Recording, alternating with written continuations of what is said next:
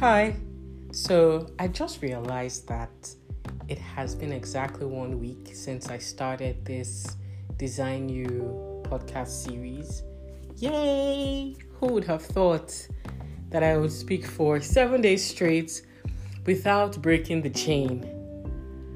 Wow. As I sort of look back at the week and think of what made me um, stick to it this time, well, I think just knowing that you're out there listening to me, expecting to hear something new every day, keeps me accountable. But more importantly, too, as well, I think I've actually really enjoyed um, speaking to you, letting you know how my first week has been on my new 100 day challenge. Um, yeah, so thanks for being there. Thanks for listening. Thanks for following. And I hope that the coming one week would be equally as great. I look on to Sunday to Monday as a fresh start, as always.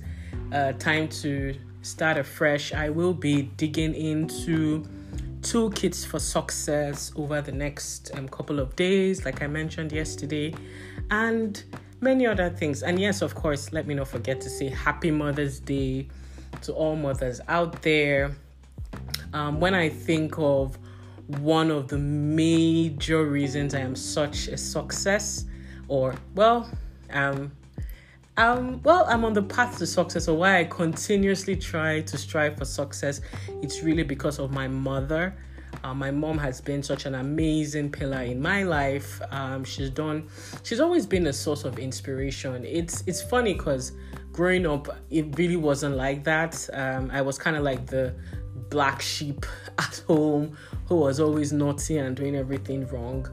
But now that I'm older and wiser, I understand why a lot of the things um, that she did were done like that. And to be honest, I think with my own kids, I'll be like 120 times uh, what my mom was. So, children, get ready. But anyway, happy Mother's Day to all mothers and happy first week birthday of the Design You series. And I'll see you all next week. Bye.